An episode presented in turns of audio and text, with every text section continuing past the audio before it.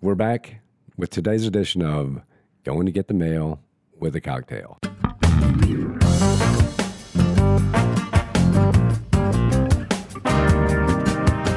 Welcome to Drop the Disc. This week's guest is doing his best to improve local government and private leadership everywhere he goes. One tip I would give to to local governments, ours included, is trust the professionals right now. It gets beyond politics to me. This familiar face on the show, Mr. Deke Copenhaver, has actually had to adjust his own business model dramatically because of COVID 19.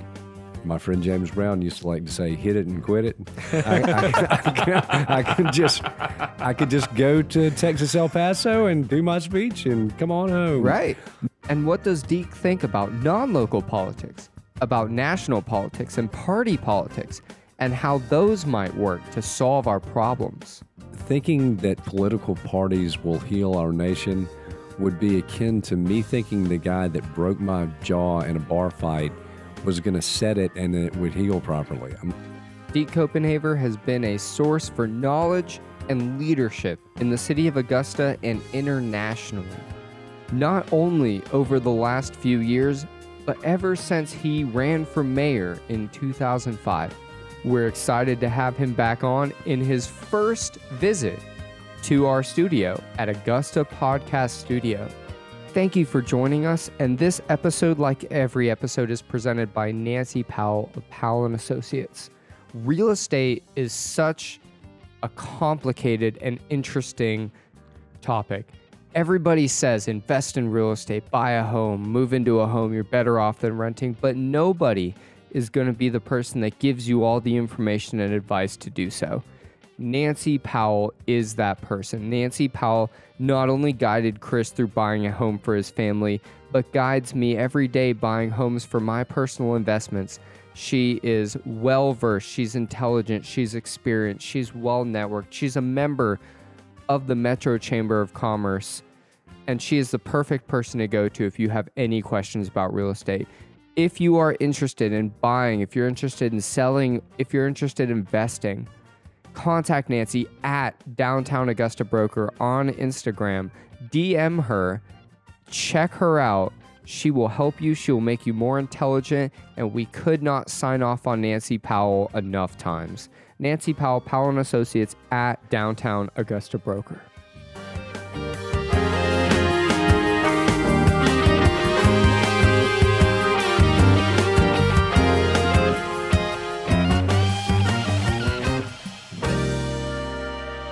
Hey guys, I'm Chris, Hey guys, I'm David. and we are Drop the Disc podcast. We are here with a guest back onto the show. We are welcoming, I think for the first time in show history, a guest for the third time. Yes, technically speaking, yes, because Yeah. he was on the human rights.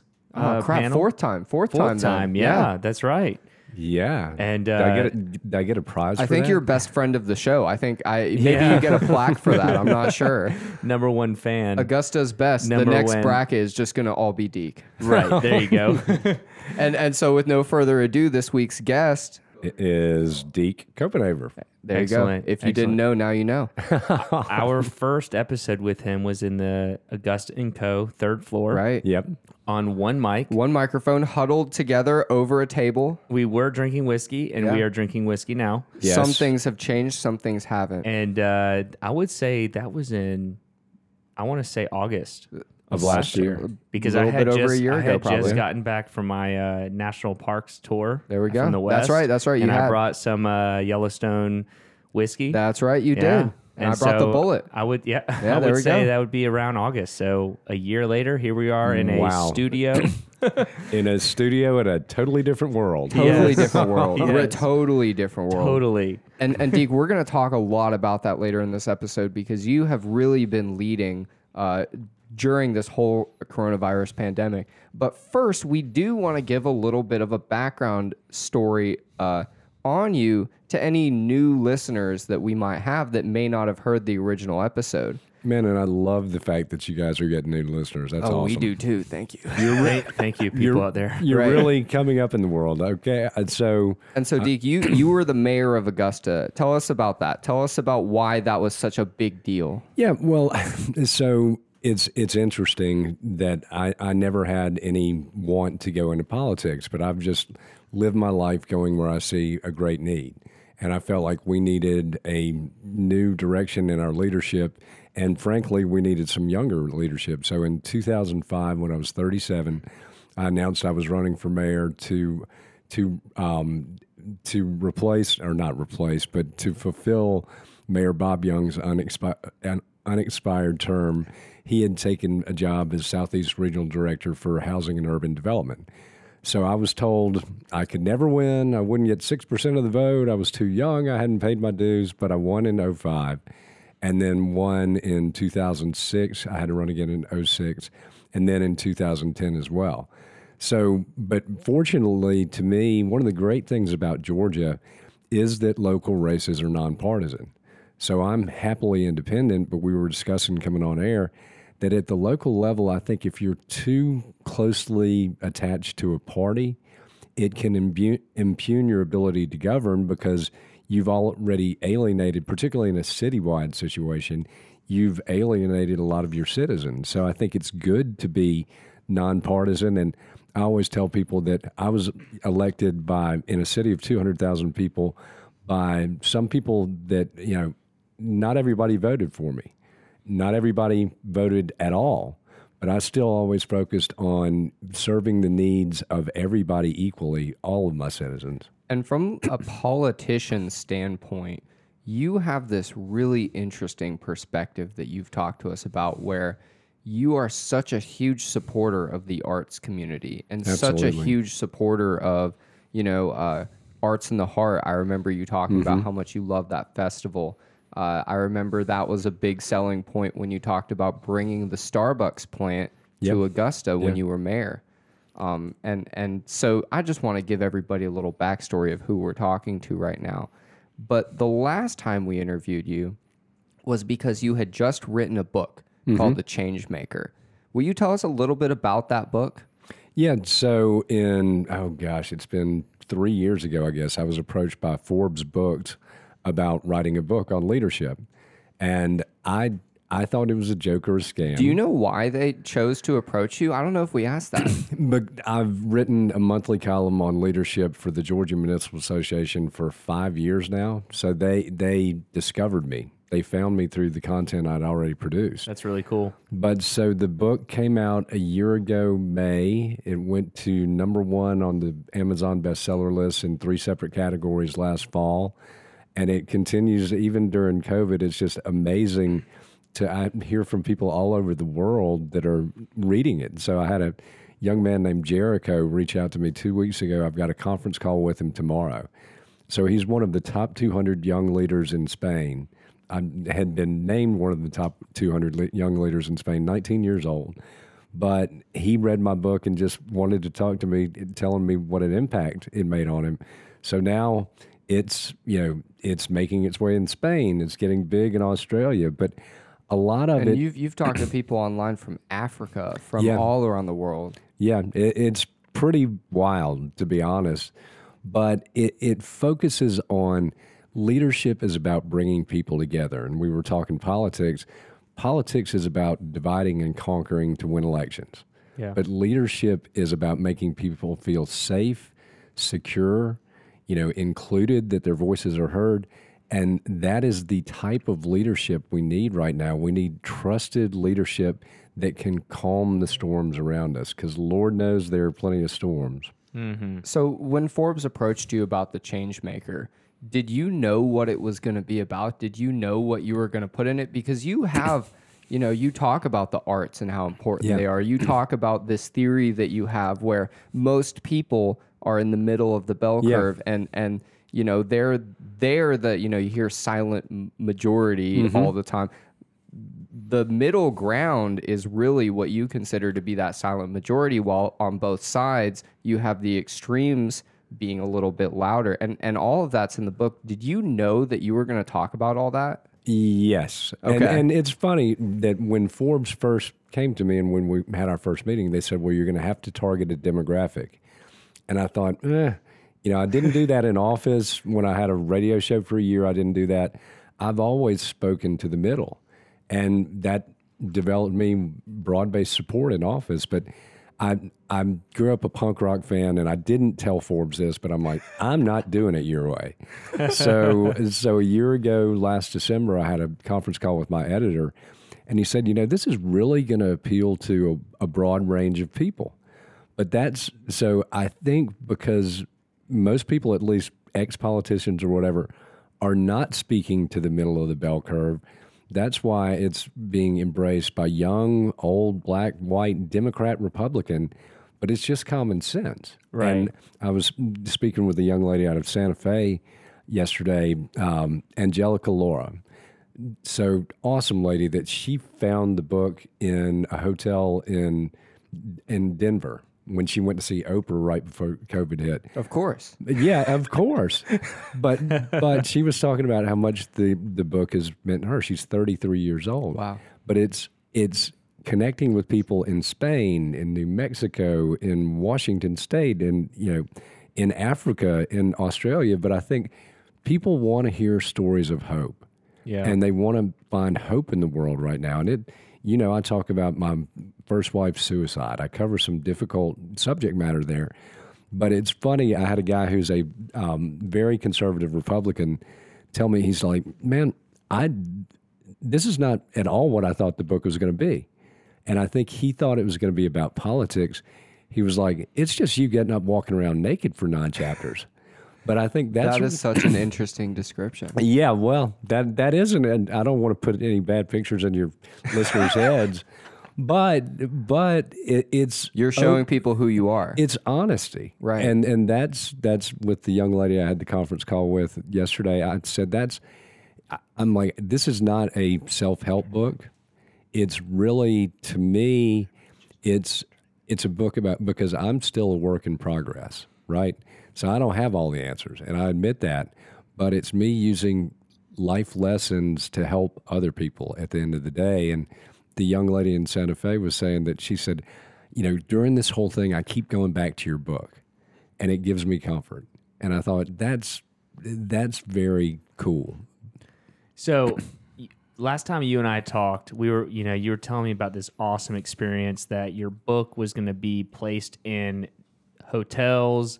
What that's a big deal. Clearly, that's happened. And that now, you know, you just told us a you know little story about a someone picked up a book, contacted you from a hotel. Tell us a little bit about that accomplishment that you've made with the book. Yeah, it's it's been interesting through COVID because I think everybody has to sort of reinvent themselves. I partnered with a lady named Jane Ubell-Meyer out of Connecticut. She has a, a company called Bedside Reading. So she finds the offer, authors, but then she gets your books in five star hotels nationwide. So this young lady, the Jacquard in Denver, is where she found it. As I say, when she went to see Oprah. But I was talking to the mayor several weeks ago, and he said I talked to somebody that was just in D.C. and they were at the Mandarin Oriental, and your book was in their room. Wow. So, so even Wow. though things have changed, and my friend Jane has had to rework her business model, the book is still out there. How did how did you get that?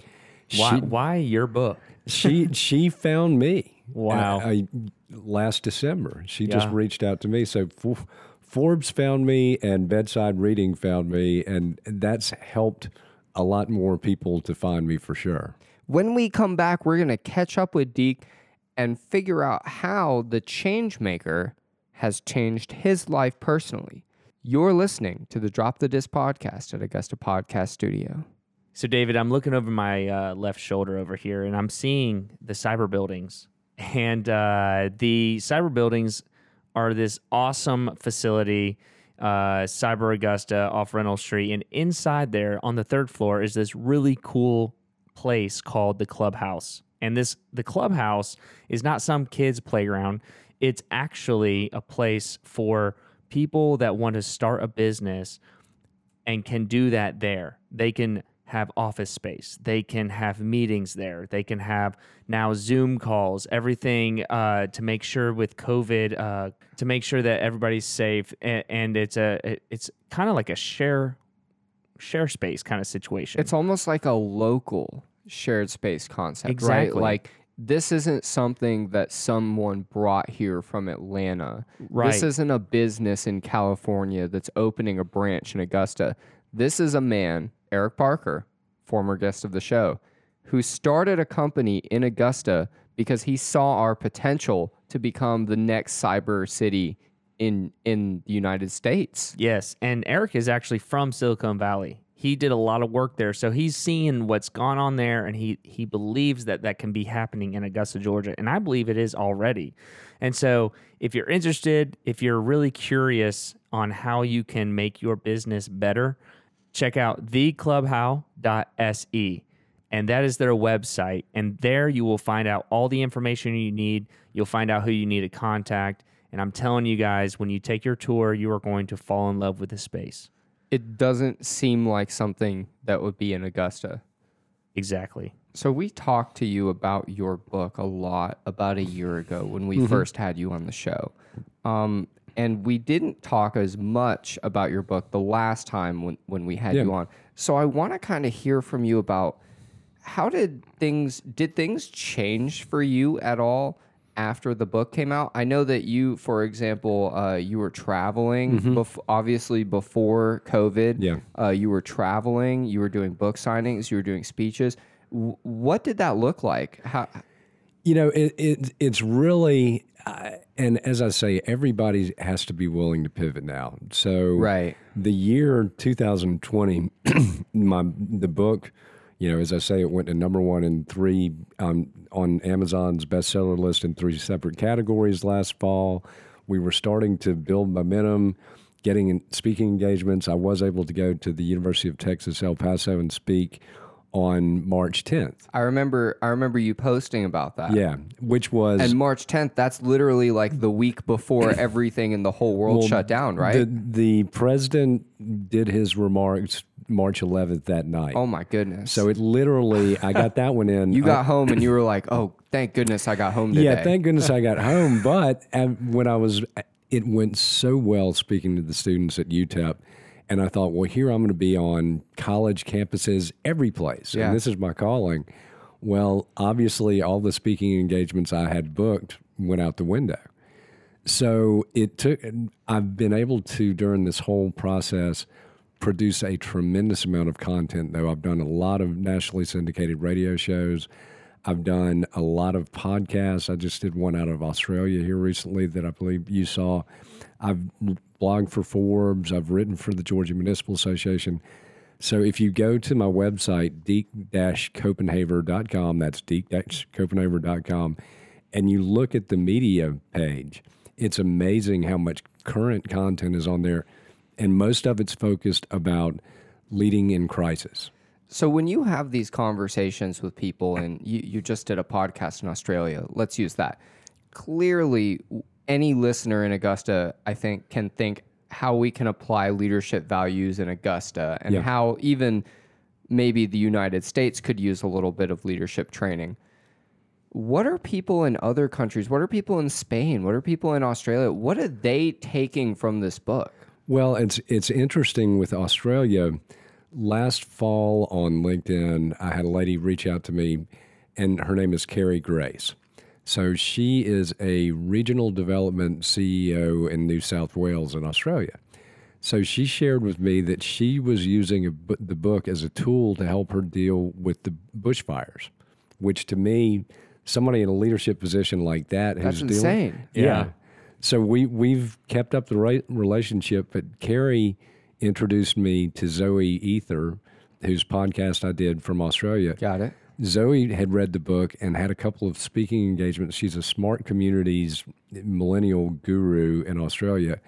But she had read the book and she had a couple of speaking engagements in the US in January. So she came to Augusta and spent a day with me. And it's just here again to see that, to know that in Australia, in a situation like that, and going into COVID, that people are using my book as a as a tool to guide them, that's extremely cool. But I will tell you this in Australia, the federal government's handling of the bushfires was terrible from a public perspective. So their their government's approval rating or trust rating in Australia in December of last year was 25 percent. Their their prime minister's approval rating in January was like 32 percent. But they were able. So they need that book. They Well, they really th- need it. Well, or that perspective. but they they obviously somehow learned from the bushfires, but they worked throughout the process with COVID. They've worked in a bipartisan fashion, and now the prime minister's approval rating, when last I checked, is sixty six percent, and the ninety two percent of Australian citizens in a recent poll said that the federal government had done a good or fair job in handling COVID nineteen. So I'm sitting there going, and I'm a competitive guy. I'm like, can can we not do that here? Right. You know, and mm-hmm. that's basically my focus locally was working with everybody, but now we've got a national model to where that's amazing. And granted, they're not as large as the U.S., but that's uh, if. But the sad thing here is, I'm the eternal optimist, and I thought, well, this is great. You know, now that we're in the midst of a pandemic, politicians can work across party lines and be statesmen. We see how that worked out. So, so it's Yeah. just, and I, I honestly, from a political perspective, don't think whether it's the civil unrest or the pandemic, all of that couldn't come in a worse year than an election year. Yeah, you you can say that again. Yeah. Um, I'm I'm interested. What is it that you think that we are missing here?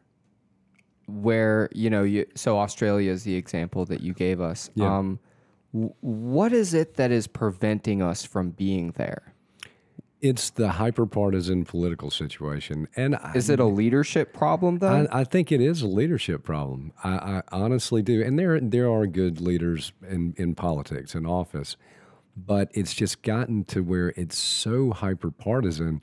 And here again, leaders bring people together and they work with everybody. Mm-hmm. But in our political system, if you cross party lines to work on anything, You're a bad guy. yeah, you're a Yeah. bad guy. And I'm like, to me, how You're, are you? you're betraying your own party. Yes. And so I believe we need to put, whether it's at the local, state, or federal level, we need to put that we're Americans ahead of whatever our political party is. And that, Right. that to me is what's missing here. And I think I talk about in the book that I, I've seen politicians run for office and I know them and I'm like, that's not even the person I know, mm. but they're coming out of character, their own character Gotcha. to get elected. And I'm like, if I had to compromise my character to get ahead in business or in politics, I just wouldn't want to get ahead. They're not willing to walk around naked. They're not willing to walk around naked because you're not going to get elected if you walk around naked for nine right, chapters. right. um, so let so let's bring this to the present, which we kind of are here right now.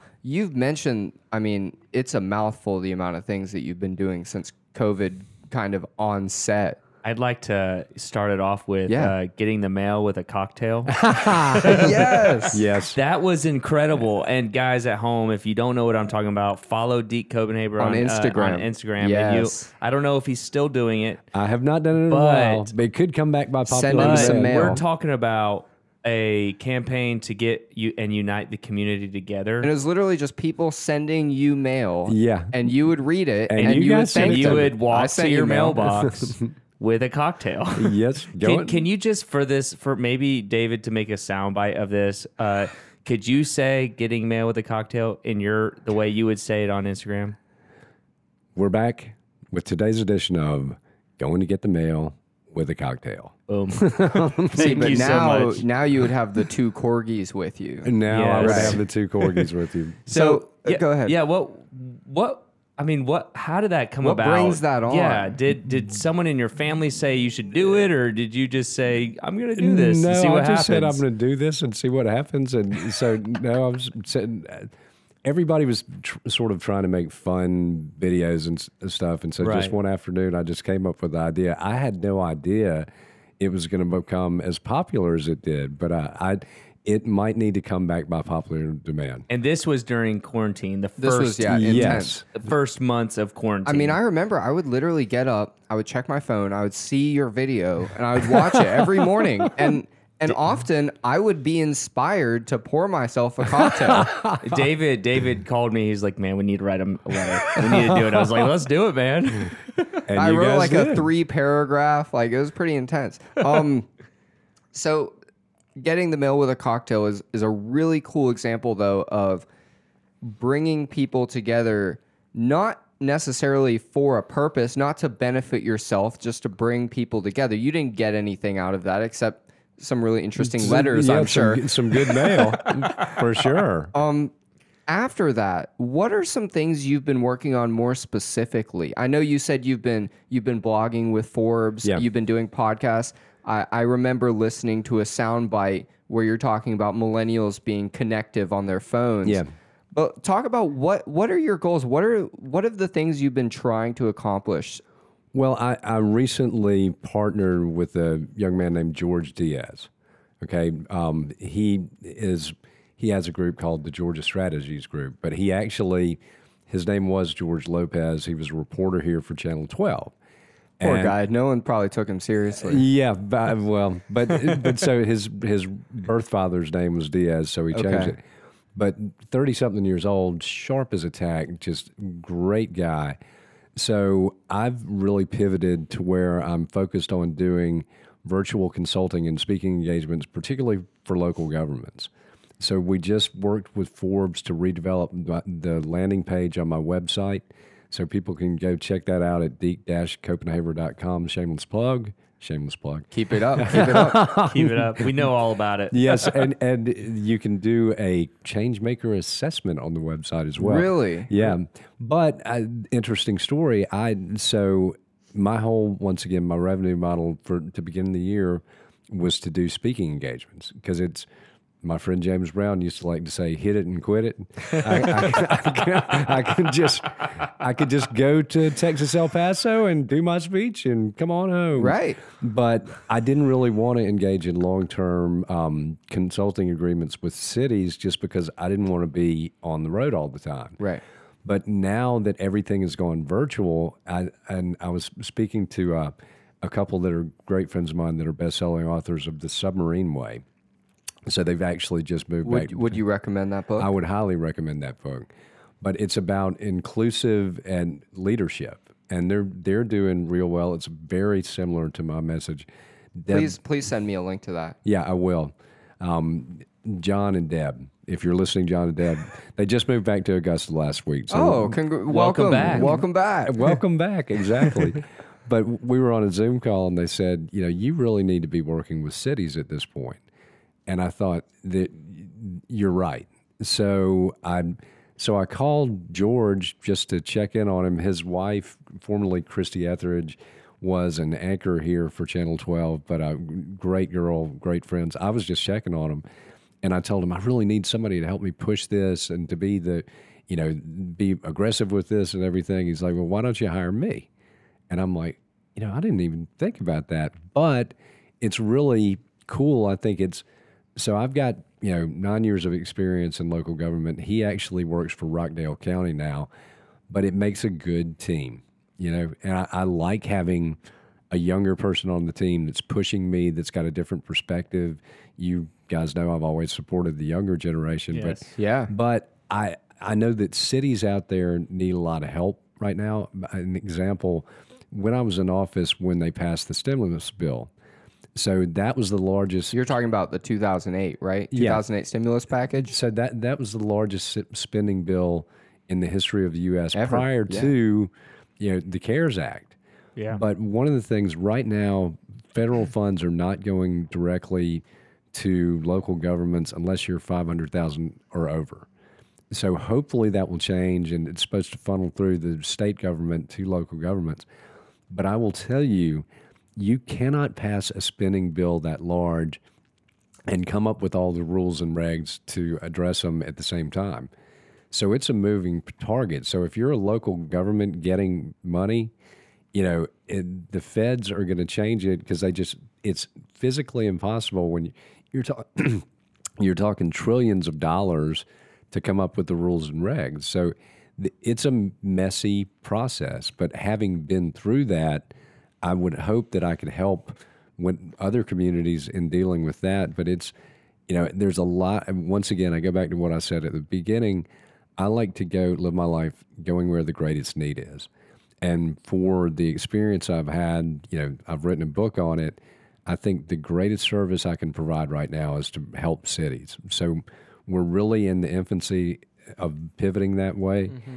But um, but I think it's going to be, uh, and the great thing is here again, I can help communities and local governments in Australia or Spain or any place right now, and I don't have to get on a plane. Yeah. Stick around because when we come back, we're going to talk to Deke about how he's navigated and how he recommends others, especially state governments and his clients, to navigate in a post COVID world.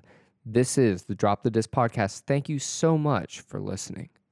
You know, a lot of guests that we've had in here have looked at this little red book that we have on their uh, on you know, the I table. saw I saw Deke looking at it while we were talking. Exactly, and uh, in last week when we had uh, Sean Cash and Dub from Kicks 99 Wake Up Crew, they, They, were were tearing pages out there. Loved they were it. they were loving it, especially page 88. And this little guide to Augusta, this little red book, um, it's a one stop shop. It's basically a magazine booklet of all the local boutiques, local shops, local services, local entertainment, local restaurants, all the F and B that you need locally, not just downtown, but the entire CSRA. And I'm telling you guys, there's also a local podcast. Shameless plug. But guys, Little Guide is a great place, a great business that will put your business out there for people. And the best part, David, it's free. It's free for consumers. Right. And so you'll walk into a restaurant or if We give them out like candy in yeah, here. exactly. It's it's a, it's something you can take home physically and put it on your coffee table for you to look through when you're bored, when you want to know what's going on or where to go. When your family comes into town and says, "Hey, what should we do?" Exactly. Check out this book, flip through it, figure out what you want to do. And not only is it a good um, book for consumers, it's also a great company to work with. And David, you and I had that firsthand experience with Stuart Rayburn. Professional photographer came to our studio, made us look exceptionally good. They they wrote a little spiel about us. We got to edit it, we got to fix it, and then it was done. So guys, look no further. Little Guide to Augusta. It's right downtown. We are also looking over at it right now over our shoulder. That's right. Um, and if you want to know more about it, we did have Stuart Rayburn in into the studio, who is the owner of Little Guide to Augusta, and he told us a lot more about it. That's right. Check out that episode for more information. Little Guide to Augusta is incredible. Yes.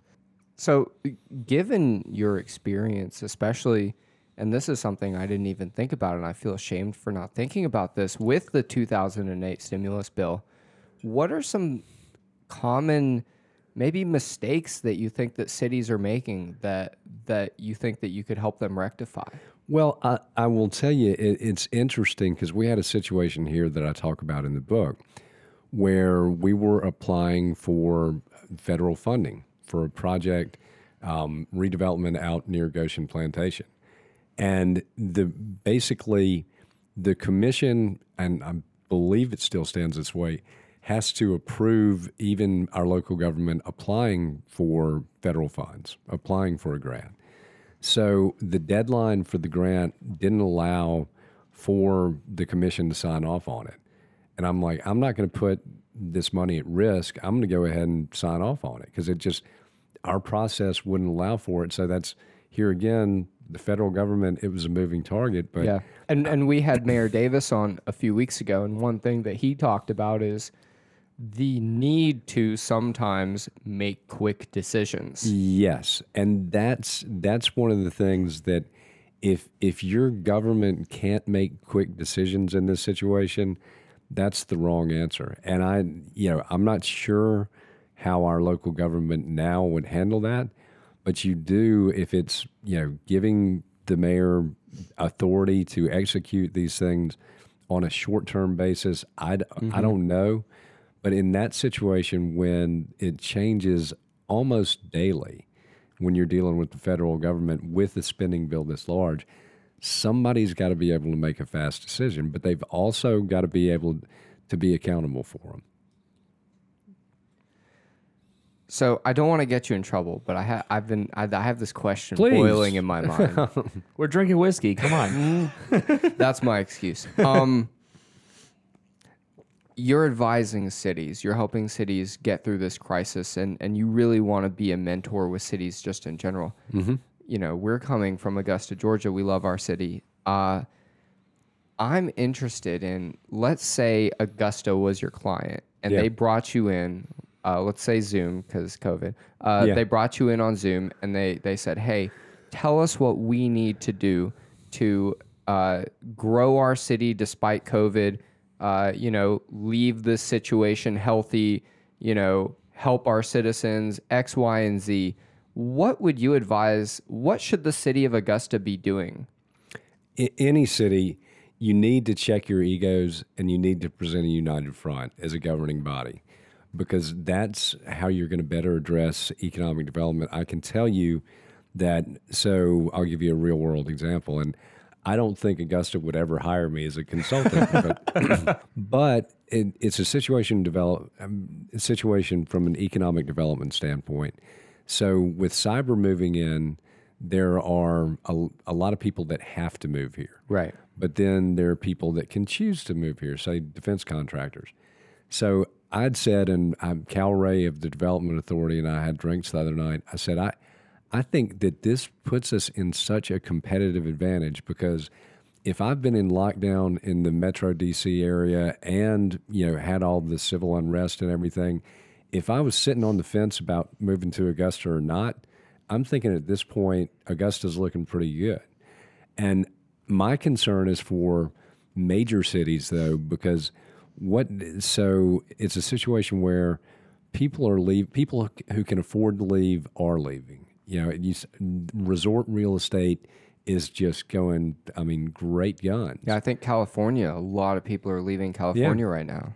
So if you're if you can afford to leave, or you're a business that wants you know to be in a situation where your employees feel safe.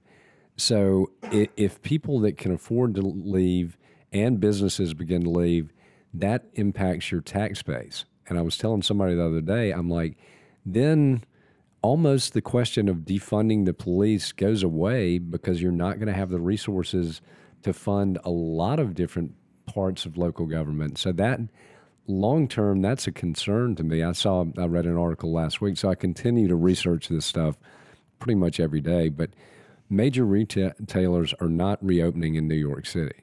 Right. you know and and so i think the mid-sized cities because people want to go where they have a good quality of life a low cost of living you know they feel safe they've got access to good medical care. So i, I think you're really going to see a big shift of people to mid-sized cities and communities like augusta. So my advice to would really be for Get com- ready for the people. yeah, communities of similar sizes to us that you're you're in a better situation because I we walk the streets of Augusta. I mean, we had the human rights podcast. Right. We we've had no, you know, none of the demonstrations have turned violent, which to me is a great thing for the community and a selling point. Do we have racial issues? Yes. Do we need to address them? Yes. But you can walk. We can walk down. We're high above Broad Street, and we can go down, walk down Broad Street and feel perfectly safe. When there are other cities that it, that's not the case. Yeah, y- yeah, you can definitely say that again. Um, now, this is obviously a very difficult time. Um, there's a lot of development that was going on in Augusta. In fact, you were one of the main figures in the All In Augusta campaign, which was trying to develop the uh, the old train depot downtown. Do you think that what's going on right now, how do you think what's going on right now is going to affect Augusta? Because we know, like you just mentioned, these people from the military have to move here. Yeah. These contractors are likely going to move here. People from Metro Atlanta, there's a good chance a lot of them are going to move here because of all of the situations you mentioned. Their businesses can be open, they can shop, they can be safe, they can have a good cost of living, they can live really, really well. Um, how do you think that COVID is going to affect these developments, and, and in what way? In in the short term, yes, Okay. I, I do because so the All In Augusta campaign, we were raising money to help you know make the city more appealing to tourists and and residents alike. Well, when this hit, you know, th- as far as charitable giving goes, I mean, I feel for so many of the nonprofits in the community because people are definitely tightening their belts Yeah. and businesses are. And not to mention fundraising events, they can't happen anymore. Yeah, I mean it's a it's. I've got a board meeting tonight to talk about a potential fundraising event that I shall remain nameless. But I'll say, you know, we I'm on the board of the of the Exchange Club, and we had to cancel the fair. So we give money away to the local community, and the fair was one of our big money makers. That yeah, we're not going to have that this fall. So there, there's sort of a multiplier effect, but I think we're so well positioned to come out of it. I I will. So say- for us, it's not as much about right now. It's about the, coming out of this in, let's say, six months, let's say Yeah. a year. Yeah. Oh, a- absolutely. And one tip I would give to to local governments, ours included, is trust the professionals. Right now, I was on the board of the Georgia Municipal Association for years and years. I'm still write the column for them, but there there are organizations like that out there monitoring this every day. So take their advice. Here, here again, take your egos out of it, but there, listen to the people that are you know professionals on this. And but it, it too, once again, from an economic development standpoint, local governments, as best they can, need to eh, show a united front. You do not need infighting and backbiting. At this point, you you just need to put the needs above of your citizens above any one district. That's that's what I'm hoping for with a new commission that they can really work together. So you've mentioned events, and you mentioned a specific event that we will not name that that will be canceled.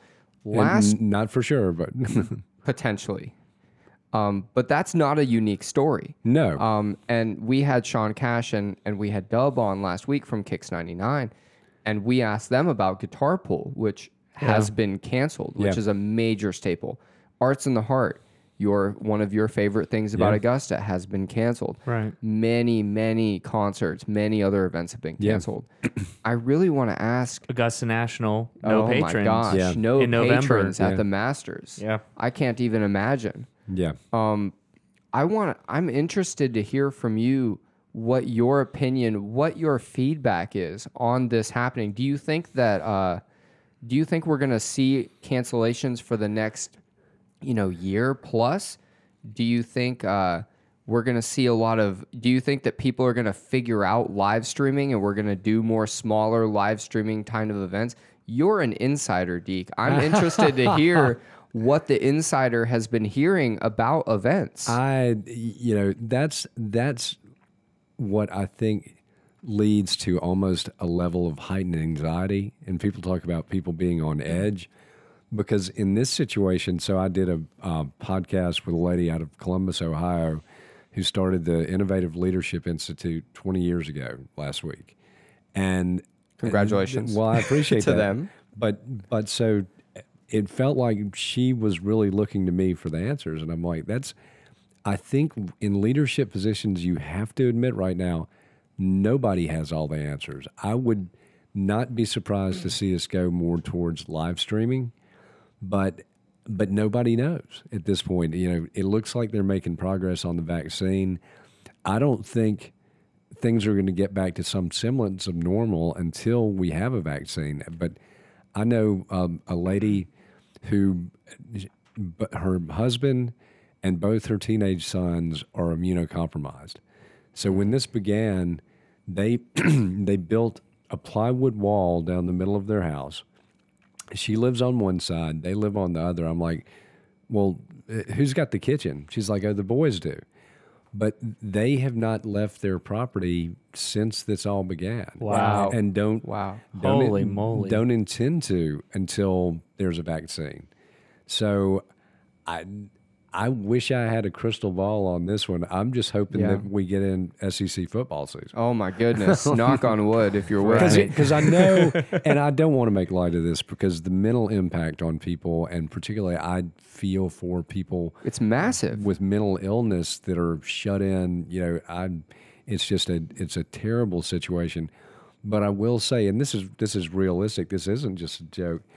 But you've you people rely on Georgia football around here, Right. and people that I work- don't, but people do. Yeah, but people do. I do. I feel bad for them. But people, but people that are you know on the edge of being depressed, anyways, when their whole life is built around Right. watching the dogs on Saturdays, Tailgating. yeah, Yeah. Which I, I was telling somebody the other day, I, hunting season is going to be great this year for people, for those of your listeners who are hunters, because I'm like, it's social distancing. You can get outside. That's Right. that's why golf courses are going nuts because I think people just want to be outside. Yeah, uh, and that's definitely right. Um, and and I think we're pretty close to getting to I our haven't been. closing I haven't question. been talking much because I'm really just enjoying Chris this is like taking notes. Chris I'm- is like I'm sitting here basically this. taking notes. I yeah. This is Um, great. there was one more question I wanted to talk to you about. I I heard, uh, you know, I follow you on a lot of social medias, and and I've seen this soundbite going around where you're talking about millennials being connective on their phones and how is this good, is this Yeah. bad? Well, in your opinion, you said you think that it's a good thing, and and you think that uh, if people can use their technology in in an you know altruistic way to Yeah. work together, then it benefits society. You've been doing all of these different interviews, all of these different things, and there's got to be some positives that have come out of it. I want to hear about some positives that that either you know from shows you've done, some positive outcomes that you can talk to us about. Leave us on a great note. Yeah, and, and I will, but it, it's and I've talked so much about it. It is the younger generation that gives me so much hope. So after I spoke at UTEP, I stayed connected to those students, and they all their posts on Instagram are positive. You know, maybe, yeah, I, and I think about that generation and you guys too, to a large degree this is the first major worldwide event that this generation has seen. And I know it's got to be scary, but to talk to the young lady who I spoke to yesterday, who's a student at University of Washington, 19 years old, she's writing her own book on leadership. The young man out of Spain is writing a book on leadership. And so talking to people all over the world and particularly the younger generation, people want change for the better. They want positive change. They do want to work together and say, how do we improve our communities? Well, we're so interconnected now that we we can do that.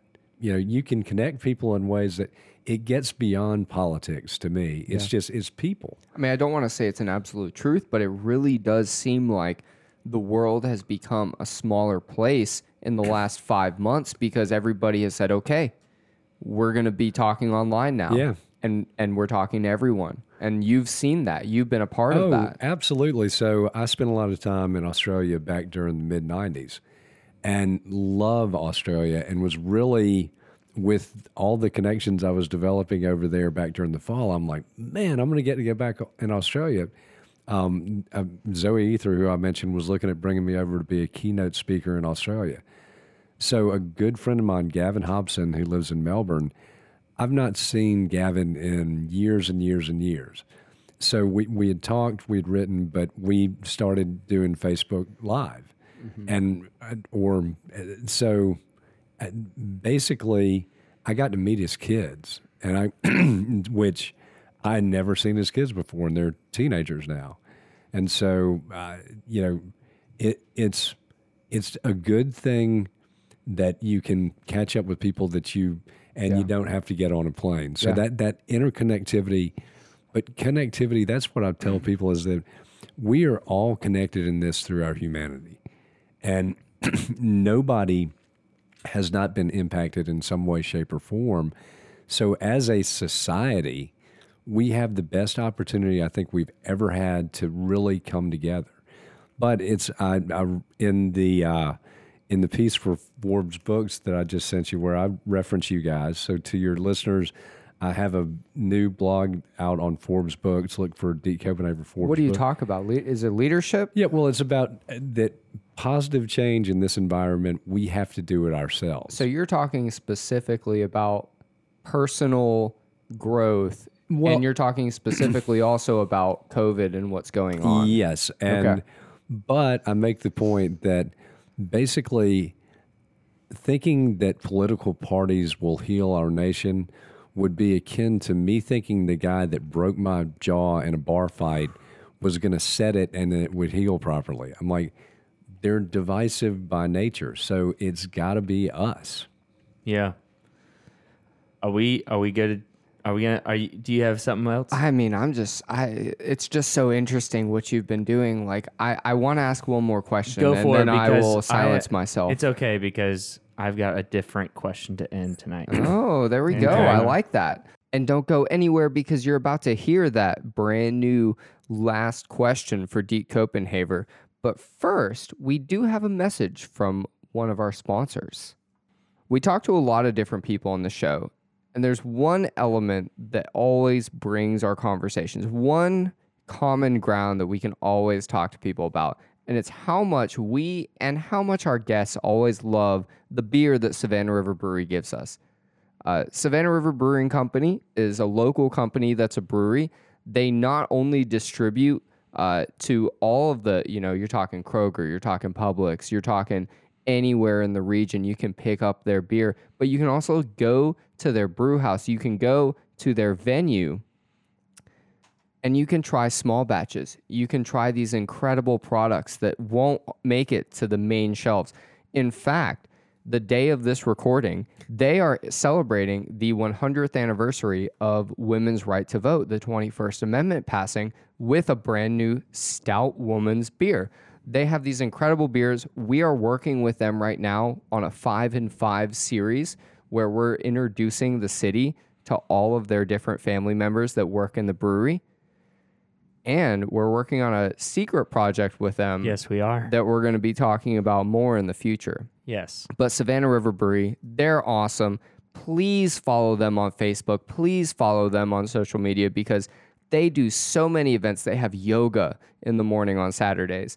They have uh, the Hive that goes and prepares food at, in the brewery on Fridays. Incredible food. They do different deals, different beers. They have pint nights. They have specials. They have features. Check them out. Savannah River Brewing Company. So one thing that you mentioned is you don't know if we'll ever be back to normal. I don't necessarily think that that's a bad thing because you like you said, hey, I want to work with all these different governments. I want to work with different organizations. I want to work with state governments and local governments, but I don't want to travel. Yeah. And now it almost seems like we have accepted that there is a way to communicate without traveling and and it's it can be a really good and it can be a genuine and legitimate conversation um, and and things can get done Yeah. Whenever this ends do you think that we're going to end off um, better than when we started I, I think we have the potential to do that. I honestly do. And I think everything happens for a reason. I've got a very strong faith, and I think that the good Lord is trying to send us a message through this. And maybe that message is you guys get your act together and forget all this trivial stuff and really come together. And now I've given you this tool to do it. You can do this virtually. You know, I- Almost, almost a reset button. right almost Yeah. a reset button. Yeah. I mean, Absolutely. so so I'm going to end on this, and this is this is not a serious question. This will this will be. I love it. So the SEC just released their schedule. You're a Georgia fan. I'm an LSU fan. Chris is a Florida fan. Yeah. So you guys can duke it out afterwards. Well, what do you we think can Georgia's duke out with you. What do you think Georgia's win loss is going to be at the end of this season? everything I'm reading is ten, is ten and one with uh, a loss to Alabama during the regular That's season. That's it. Just one loss to Alabama. That's what I'm calling. All right, I'm so recording hold on, hold on. And also with this COVID, it won't be the largest cocktail party between us. No. It won't. It'll No. be the Potentially not. smallest. Potentially not. Yeah. It'll be the smallest. The smallest. largest virtual but- cocktail but I- party. I, will have to say, you know, you look at that four game stretch for Georgia. Georgia is front end loaded. It is, I say one loss, but golly, uh, they've got a tough I- road to I'll hoe. be. I, I do want to add. I will be curious to know how these teams play without fans. Right. Yeah. That's and hu- and for honestly, the SEC, that's huge. a- a- from a from an LSU perspective, like Death Valley is is insane, and, and from a Georgia perspective, Yes. like playing in Athens And is the insane. swamp. and the swamp, Right. All the jorts. Yeah, I don't care about the swamp. I'll go ahead and joke the about it. Jort squad. I said it. Um. All right. Well, I, Okay. I will. I will now yield the Okay. rest of my time. So, so Deke, this is the fourth time we've had you on, so you know how we end the episodes talking about dropping the disc. You Yeah. know, what does that mean to you? I'm not going to ask you to answer that for the fir- fourth time. Okay. But I will say, in lieu of what we've been talking about with COVID, you know, it for some people it's so easy to diss Augusta for reasons we do not know, but they just may not be looking for it. But now having COVID, it's super easy to diss Augusta. So Right. in in these, you know, we've we've already said this will create almost a reset button. Yeah. So Deke, in COVID, why do you still love Augusta? And mm, here again, I, as I mentioned, I, I follow what's going on in other cities. And I look at what's happening in Portland and in Seattle. And in, I've spoken to people with some of the issues that Atlanta's having. New York, I've got a nephew who's 36 who lives in New York.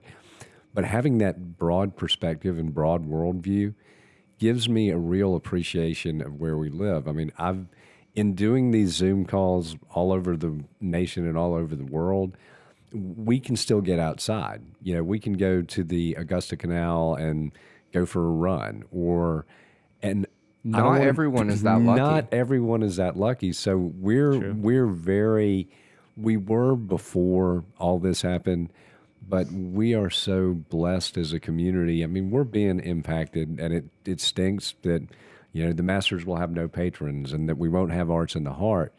But I, I think I was not worried about any of the demonstrations becoming violent here because I know that at the grassroots level, you know, we don't have a lot of conflict, which is something I think I saw in the paper the other day where a lady who had moved here, I believe it was from Philadelphia. She said, I was so worried about moving to the South and see, having racial issues and everything, but I am so proud to live in Augusta because all of those demonstrations have remained peaceful. So that to me, having somebody that's new to the area say that is a good thing. And I think we don't need to take where we live for granted. We do live in a great place. It's going to get better, but we've all got to pull together on this one. And it, it doesn't, it can't be all about the government getting us through this. It's got to be about us uniting as citizens. and and I'm interested in in actually this kind of gave me an a thought, which is always dangerous. Um, you know, uh, we Augusta's government has gotten a little bit of heat for how we've handled COVID 19 What do you think about that? I, you know, in, in a situation like this, in a leadership position, you're really damned if you do, you're damned if you don't. There's no completely right answer. I will say, I was asked on the Means Report recently, if you were governor, would you have opened up as soon? And I said, the governor's a friend of mine, and I wouldn't want to be in his position, but I probably would have waited a little longer. I think that the local mask order that the mayor did, I don't know that it's enforceable. I I adhere to it though because I think You it's a- think it's more of a leadership posturing kind of a situation? well, I don't I don't know that. I mean, I just think it basically all the science says that it's a good thing to wear masks. And so but that that is the sad thing about it to me is that it's all become so political. And I'm like and that's one of the things that they did in Australia and they did in Canada as well is the politicians let the the scientists drive the conversation. And I think that if we could have done that here to begin with, that would have been the better way to do it. But but here again, it is an election year. Politics factor Yep. into everything. But I don't I mean, I think all in all, our response, local government's response has not been bad. Okay. And and all of that goes back to what you said originally, which is check your ego at the door. Yeah, and, Yeah. and Right. It's and and I'll just sort of close with this. It, it these are trying times because I tell people it's confusion leads to anxiety, and when you've got you know state orders and you've got local orders, Right. and people are like, "Do I wear a mask? Do I not wear a mask? Do I?" It, it's just, but that goes back to my first point: is we need trusted leadership right now. And I've always told people, look, I did a blog about this recently. If you're not a trusted leader going into a crisis, you're not going to be building trust within that crisis. I don't think, or it's very difficult. Although Australia was an exception. There you go. D. Good- Copenhaver, head of Copenhaver Consulting, number one uh, bestseller in three different categories with your book on Amazon. Former mayor of Augusta, current mentor to city governments. Am I leaving anything out? Um, husband to Melissa, and, Husband. and um, Hoss's dad. Father to two corgis. two two corgis and a Chaprador. There you go. Deke, thank you so much for Thank being you here. for we coming. love every time we get to talk to you. And I do too. Thank y'all.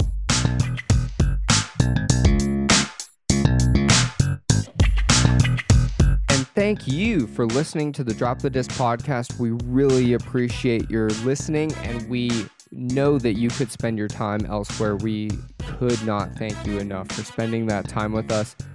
Coming up next week, we have the continuation of our Augusta Rock series with John Kruger, an amazing local musician who we are so excited to bring to you. Thank you so much for sticking with us. We're Drop the Disc Podcast. My name is David. My co host, his name is Chris. And we look forward to being able to talk to you guys next week.